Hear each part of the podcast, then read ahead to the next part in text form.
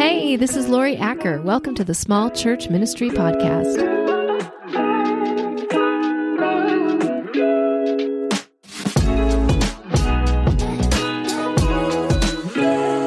Hey, hey, welcome back to the Small Church Ministry Podcast, where we are spreading the hope of Jesus in small churches all over the globe.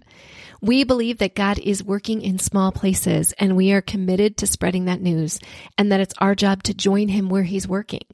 When we focus on the numbers, on who's not coming, what's not working, or why we think we're failing, it does not serve us or others in the slightest. It is not biblical and it contributes to unhealthy and unfruitful ministry. So let's stop it. Let's celebrate where God is at work, which truly is right where you are planted. And I promise you will find him if you look. Now, today's episode is a little different because we're going to be talking about something that applies not only in small churches, but big churches, workplaces, schools, social media, and tons more. I promise everyone listening that there will be a takeaway for you if you're in the mood to learn something new. And I'm guessing since you're taking the time to listen to this podcast that you are. So let's get our hearts ready to listen and learn and consider how this can apply in your life and even this week.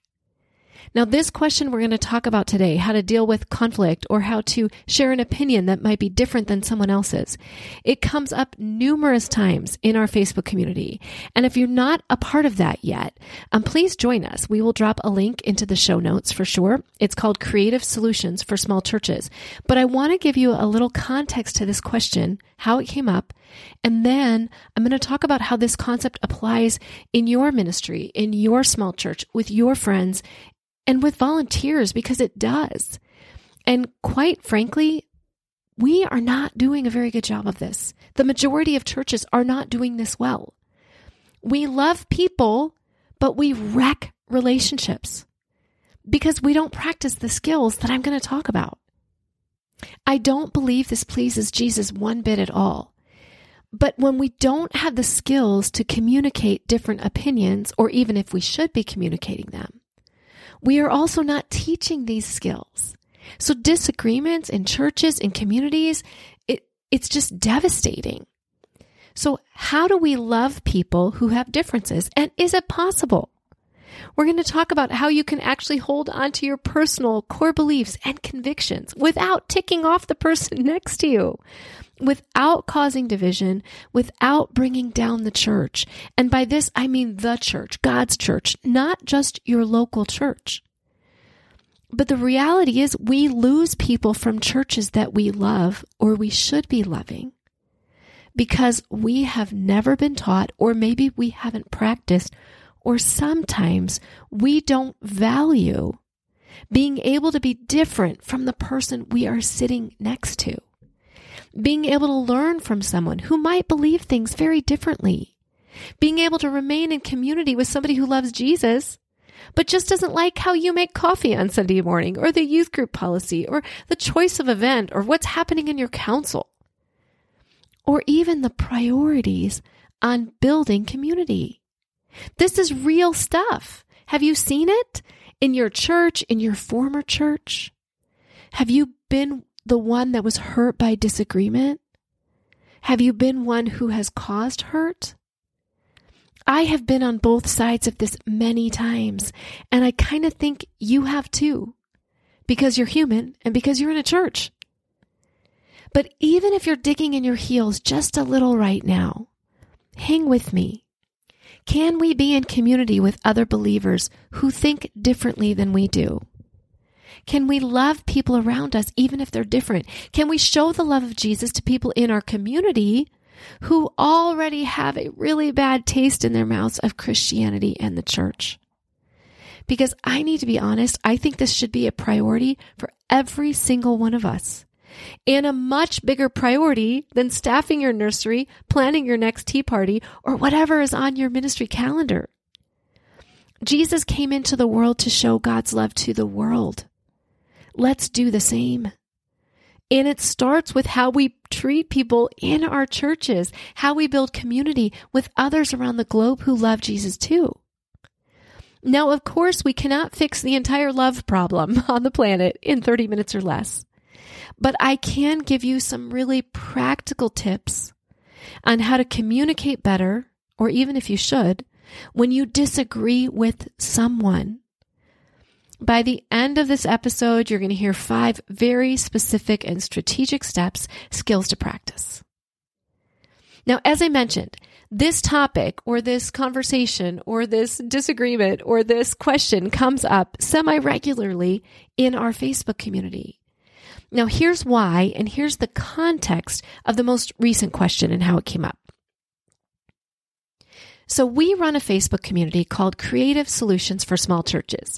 We've been at this for more than three years, maybe four at this point.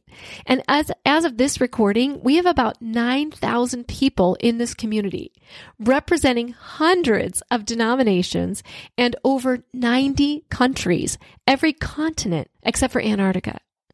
Now, if there's ever been an opportunity for conflict, it's here. In fact, people told me that we probably would not be successful at an interdenominational community. And for good reason. Think of it. The Lutherans can't even get along with other Lutherans. How many times have Baptists split from Baptists? Think of all the denominations and splits and denominations, non denominational, Pentecostal, Catholic, whatever. Every single denomination is welcome in our group.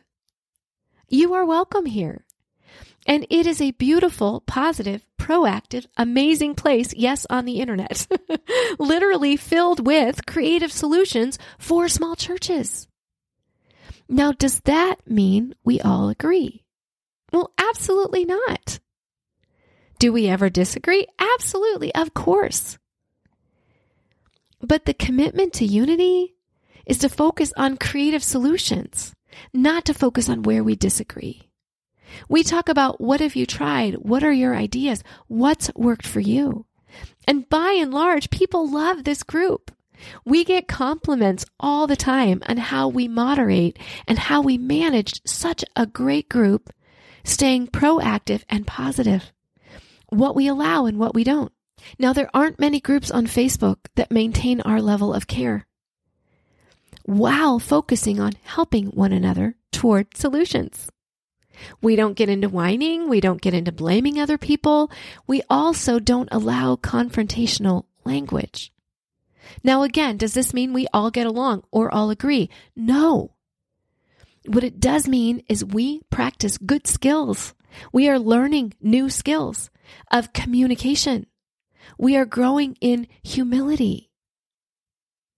Now, also, I remove comments when they don't meet our standards. That's what happened recently and how this topic came up again.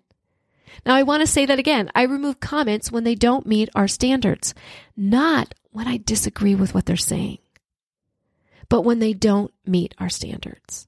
So let's talk about it. Recently, somebody posted a scenario. It is a common scenario. It happens in many churches, in many cultures, all across the planet. Here's what it was there's a parent in church who's not controlling their kid during the worship service. Their child is disruptive during the worship service. Not shocking. This happens all the time, everywhere. You have probably struggled with it. You've probably seen people struggling with it. But here's the thing there is no one right way to handle this situation. In our group, we suggest saying things like, Hey, this has worked for us. Have you thought about this? We tried this. Here's an idea. Now, I'm sure you can imagine in the scenario of controlling, parenting, disciplining children, there's a huge range of opinions out there on how to handle a wild child in the worship service. Everything from just love on that baby to have an usher and take the family out. We have seen this in many churches. There are churches that walk in with a piece of paper and give to every family coming in that if your child doesn't behave like this, they're welcome in the cry room, but they're not welcome in the worship service. We've also seen worship services and churches that give people, you know, child bags that can even be noisy, worship bags with toys and things like that. There is not one right way to handle this. Now, here's the thing.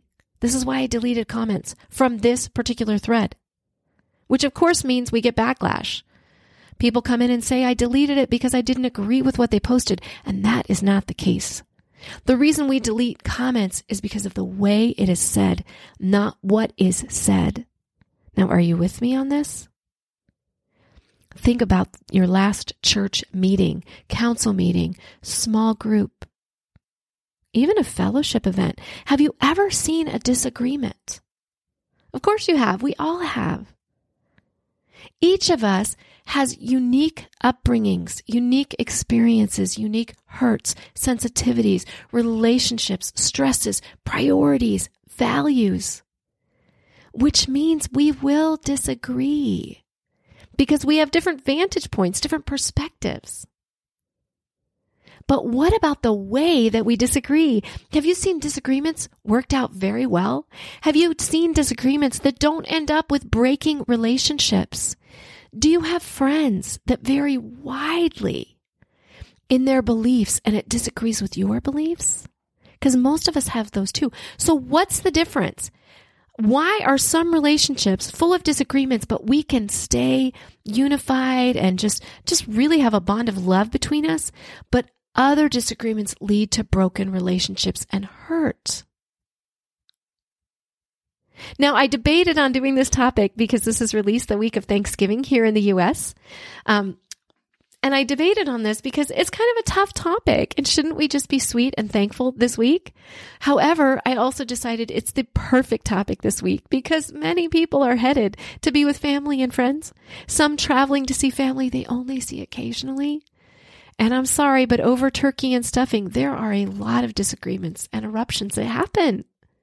We had a rough moment at my family Thanksgiving. I'm not sure it was last year or the year before. Meredith, if you are listening, I love you.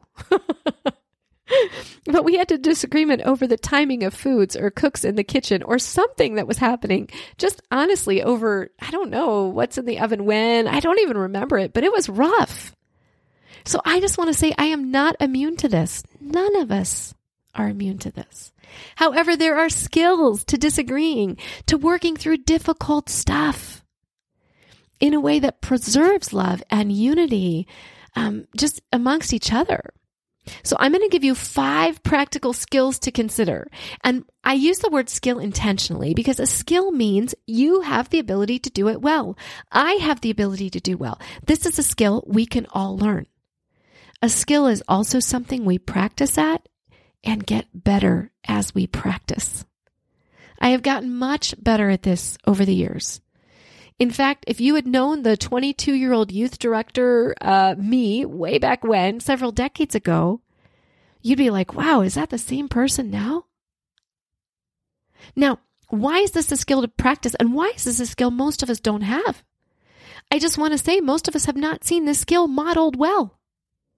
We have seen parents freaking out at soccer matches. We have seen teachers getting angry with administration or with students. We've seen parents screaming, right?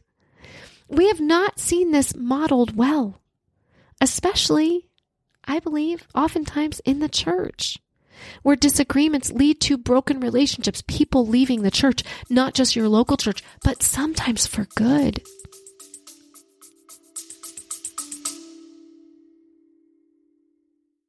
If you are serving in women's ministry, children's ministry, or youth ministry, and you're tired of ideas that don't work with smaller numbers and smaller budgets, or pouring time into events that don't seem to be making a difference, or starting and restarting with new people but the same struggles, we have got you covered. Check out our ministry bundles with done for you resources that work the first time, a step by step plan that fits into your busy schedule, and a strategy that gets others excited to join too.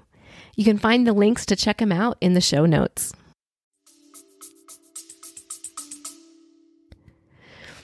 There's a great phrase that I learned from Shauna Niequist. My friend Becky and I talk about it often. We remind ourselves when we struggle that this is just something we haven't learned yet. I just haven't learned this yet. So if as we go through this, you're feeling it all convicted, I just want to throw that phrase out to you. It's okay. You just haven't learned this yet. Most of us are still practicing this. Very few people I know have, like, I don't know, like, are expert level at this practice. So if you haven't learned this yet, you are not alone. In our Facebook community, I've had quite a few people ask, How do we do it specifically? We see what you're deleting. We see not to say these things. What should we say? How do we express a difference of opinion kindly or constructively or with love. on Facebook, in church meetings, wherever. So here's my take. I'm going to give you five things. Someone is saying something or doing something that you disagreement that you disagree with, maybe vehemently disagree with. It could be a building committee you're on. It could be the way someone is teaching something, the way they run a small group. I have seen disagreements break out over the way that chairs and tables are set up. So please tell me I am not alone. But here's my five things. The first thing, number one, is it starts with awareness. And I want you to think about how it makes you feel. Not what's happening around you, not even necessarily what was said, but how do you feel? This is truly the first step to responding well with disagreements. How do you feel? This is so important. Many people, when we have a disagreement, when we're, we're seeing a disagreement even rise up, we are chomping at the bit to speak. Sometimes we interrupt. Maybe you're filled with something you might call righteous anger, which is a topic for another podcast, but we'll talk a little bit about what to do with this when you are angry. Maybe you're just feeling activated or triggered, or maybe you want to shut down. Maybe you're feeling targeted. Maybe you're just reactive. So, as you get aware to how you're feeling, I would like to suggest this. If you are anything but calm, anything but calm, C A L M, calm, I want to encourage you to take care of yourself in that situation first and not speak until or unless you're calm. Consider why you're angry, why you're upset. Why are your shoulders tensing up? Why your stomach is in knots? Why do you feel like standing up or running away or shrinking underneath the table?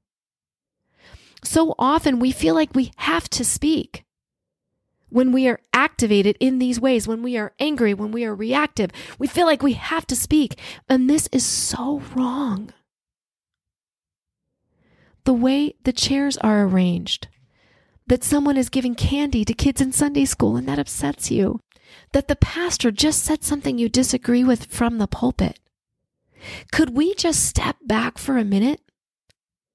If you are not calm, here's why I don't think you should speak.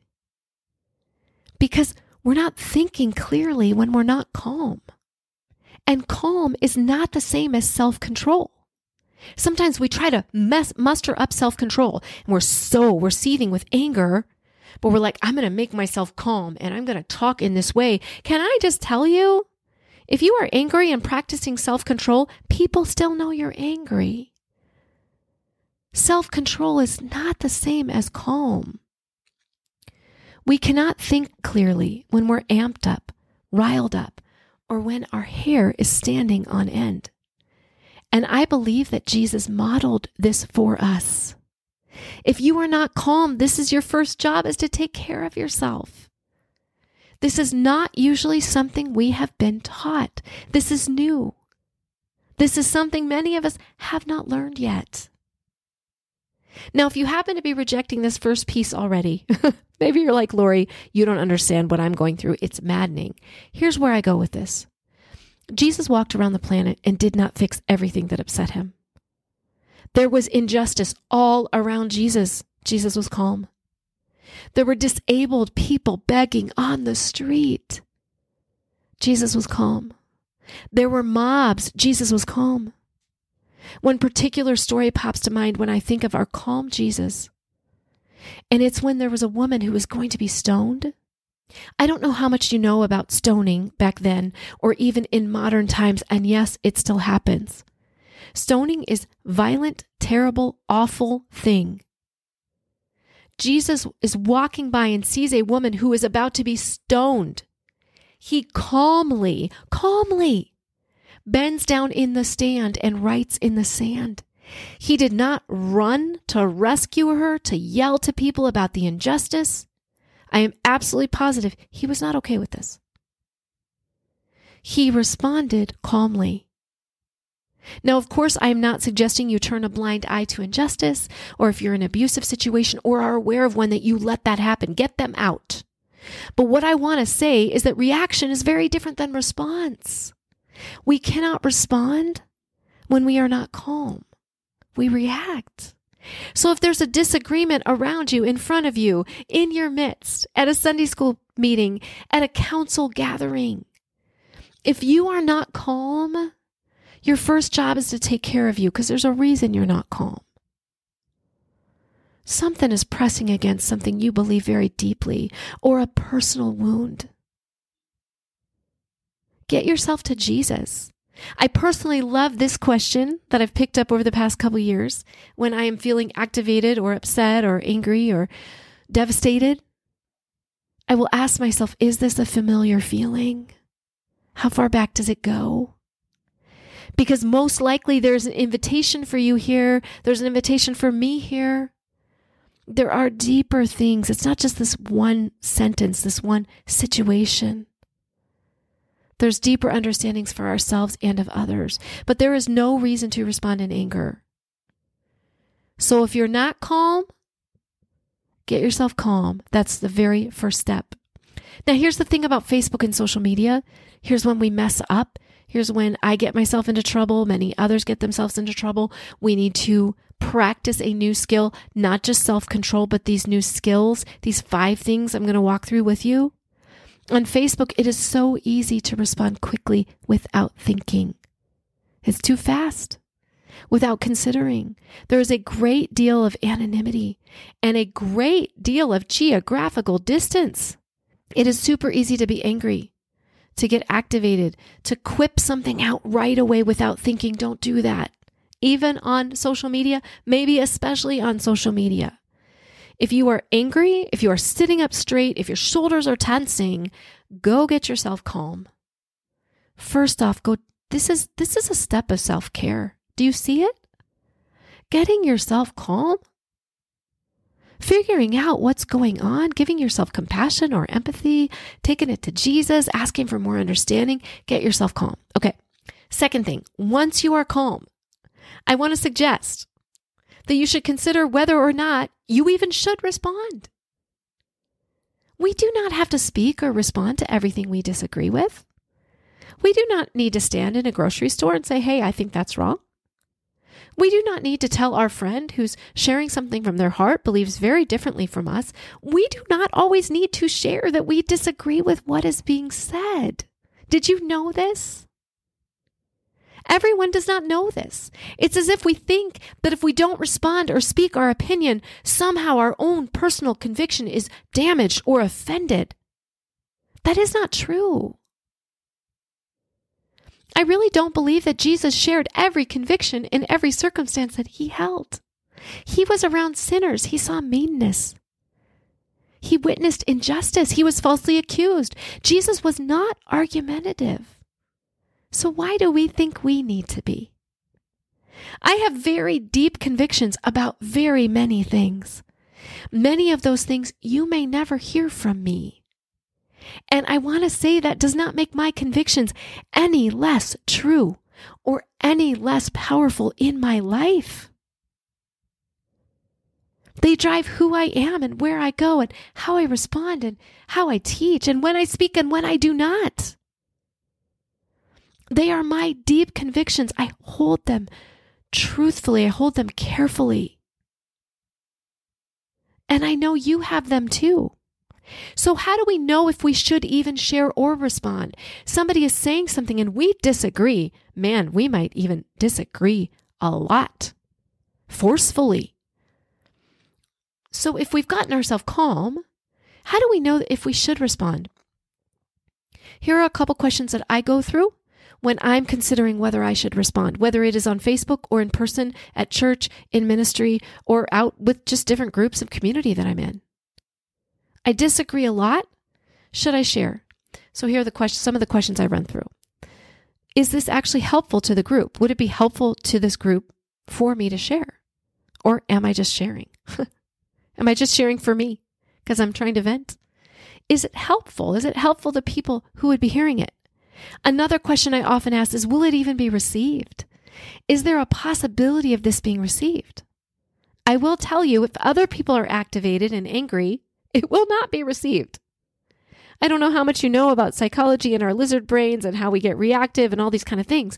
But if you've ever even tried to talk sense into somebody who is like having an outburst, whether it is a toddler or a 60 year old person, when we are activated, we cannot think clearly. We will not respond clearly. If someone is arguing, I am not going to share my point. At least if I'm in a clear place, I'm not going to, because it won't be received. Another question I ask is Will it actually cause harm to others or to me? Sometimes sharing our deeply held convictions can cause us harm if these other people are not going to receive us or hold us dearly. Another great question to ask is Will what I'm sharing point people to Jesus? Will it point to solution? Will it be constructive? So if you're thinking about whether or not you should share, let's run over those again. Is it helpful? Will it be helpful to the group? Will it be received? Will it cause harm? Will it point people to Jesus or to solution? So just practicing these two skills. Again, this is these are skills. This is not inborn in your personality. These are skills. Getting yourself calm and actually deciding whether or not you want to respond. These are skills. How many people never even decide? They just blurt, right? This is most of our modern world today. I think if we could just practice these two skills of getting ourselves calm and then deciding whether we, we not to whether or not we want to respond, I think that would actually eliminate two thirds of everything we even speak sometimes in Christian community. And it will resolve arguments before they even happen and preserve unity. So get yourself calm and then consider whether or not you should even respond. The third thing I want to share, which is sometimes the hardest, is actually considering if you love that person.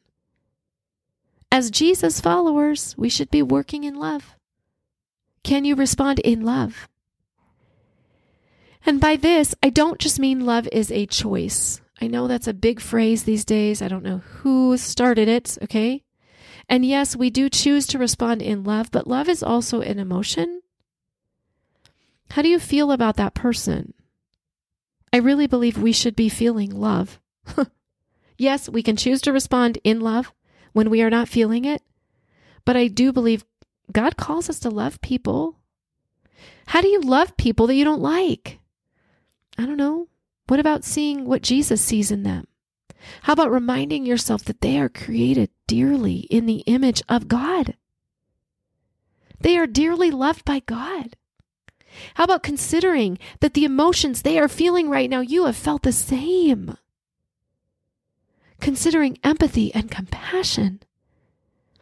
Do you see them as a human being, as a son, a daughter, a brother, a mother? Or do you just see them as an obstacle in your way? If you cannot love that person, feel love, or for that group that you are with. I also think we should be waiting. I don't think we need to be speaking yet. If God wants you to speak, there will be another opportunity. Sometimes we even need to ask God to help us love that person. It might be your pastor. It might be your children's director. It might be a parent. It might be a person in your church who sits in the back and never volunteers. It might be the person that is struggling, the person with mental illness, the person who causes disruption, the person whose child is the wild child in worship. Do you feel love for that person? I don't believe that Jesus just walked around the planet choosing to love people he didn't like. I really believe when Jesus saw people, which is said so many times in the gospel, that he saw people, he turned and looked. I believe he felt love. So that's my number three love that person. My fourth step you're calm. You've got a perspective to share. You believe that you're supposed to share it. You love that person. You've got some great feelings going on. You're good. You're good with that person.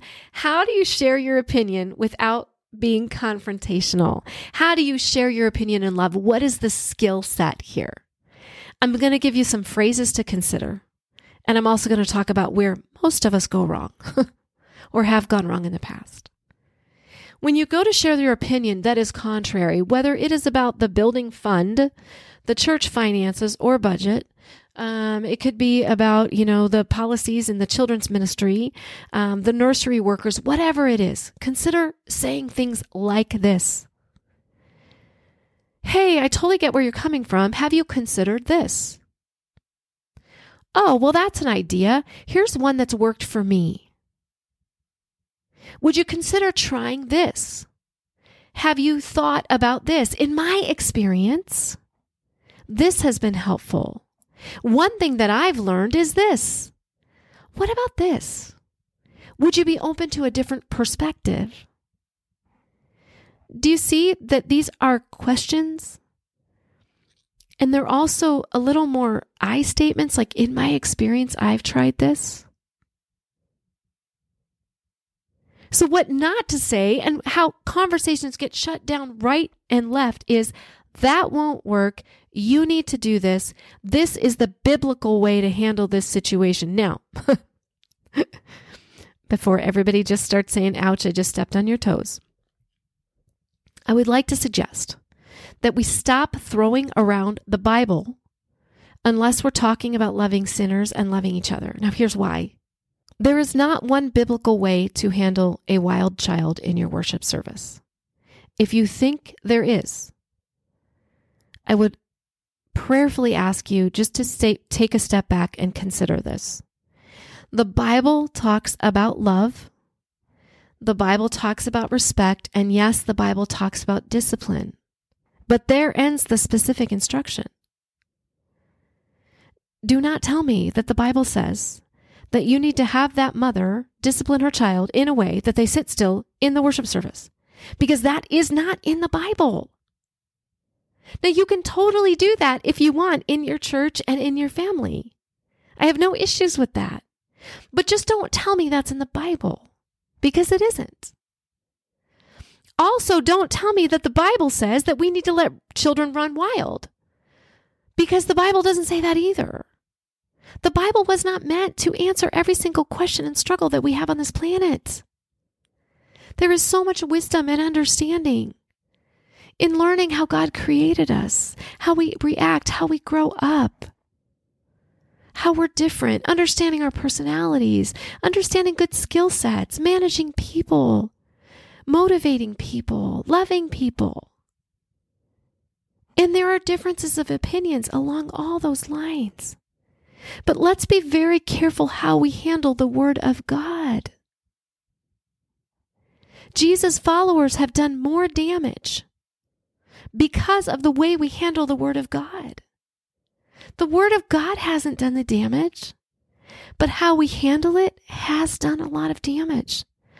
And it is so sad. And that is also for another podcast episode. So let's get back to the issue at hand. There's a disagreement brewing. You have an alternative opinion. What do you do? Get yourself calm and take care of you first. Decide if it's helpful for other people if you share your opinion. Is there good fruit that will come from it? Do a love check next. Do you feel love for that person? This really can be a skill. The skill in loving people comes from understanding people, choosing our thoughts about that person, learning to look for the connection to see humanity and God's creation of us. The fourth thing is learning those skills of how to say things using good phrases, phrases that open conversations, not shut them down. Sharing our experiences, asking questions, non confrontational. Here's the thing confrontational is about having sides. When we are confrontational, we are saying, I'm right, you're wrong. Now, I'm not saying there is no right and wrong. I have very strong opinions on how I think pastors should handle the Word of God, on how parents should treat their children, on how we should treat volunteers, on how church members should treat their leaders. And yet, usually, if not always, when it comes to disagreements, we only have part of each other's stories. And usually, if not always, part of what you're saying is true, and part of what I'm saying is a little bit off. It's not complete. None of us has the complete hold on truth because God is still working on every single one of us. There's so many memes going around on social media that say things like, We have no idea what the other person is carrying. We have no idea the hurt that is behind these people, right? That is underneath. We have no idea of each other's stories. And I would also like to say, most of us don't even have a great grasp on what we are carrying because we haven't learned that yet. We are still learning about us and about others and about Jesus. So the strong opinions, the anger, the confrontational language, there is so much hurt around that and so much hurt that feeds that. The color of the carpet, the setup at the potluck, the mask policies during COVID. Can I say how much God's church was harmed by that? And I don't care one iota which side you were on. But really? Really? We're going to argue about these things? When God came to this planet to show his love for us and for each other, and he calls us to that, really? There are so many things to argue about. And the world is watching. Our kids are watching. And we are hurting each other. Let's build churches where we are not just reasonable, but where we are the calm presence in an anxious world. Where we speak when we can be helpful. A church where love really comes first and not just because it's a choice. A community where we teach people how to talk to one another, how to love each other well. We do not have to agree to be beautiful friends who support each other in love. The fifth step, because I promised you five, has to do with responding after we share. You're calm. You've decided you want to respond. You respond without confrontation. You love that person. What happens once we respond? Sometimes we just need to abandon that outcome to God. I am working on this in so many aspects of my life right now, abandoning the outcomes to God, doing my best, being diligent, growing, learning, and yet abandoning that outcome to God. Let's take our words, do the best we can, and let's let God just take it from there. So after we speak, let's respond with grace and trust grace for ourselves and for each other. Grace knowing that we may have done our best and still might have been terrible. Grace knowing that others are doing their best and it still might feel terrible. Grace for others, grace for ourselves, and trust in God not trusting that others are going to do it right, not even trusting that we're going to do it right, but trusting that God will take it and do his stuff. That God is still in charge. He's still sovereign. He's not done with any of us yet. So, can we respond with grace and with trust? Your words may or may not be received. Your wisdom might be right and it might be discarded. Let's remember Jesus' words were often discarded. He did not come back and argue. It's not any one of our jobs to change someone else's mind or their hearts. Our job is to do justice, love mercy, and walk humbly. Doing justice is partnered with loving mercy. Loving mercy and walking humbly. These three things don't stand alone, they go together. Do justice, love mercy, walk humbly. It is a tall order. But God did not give us work that we are incapable of.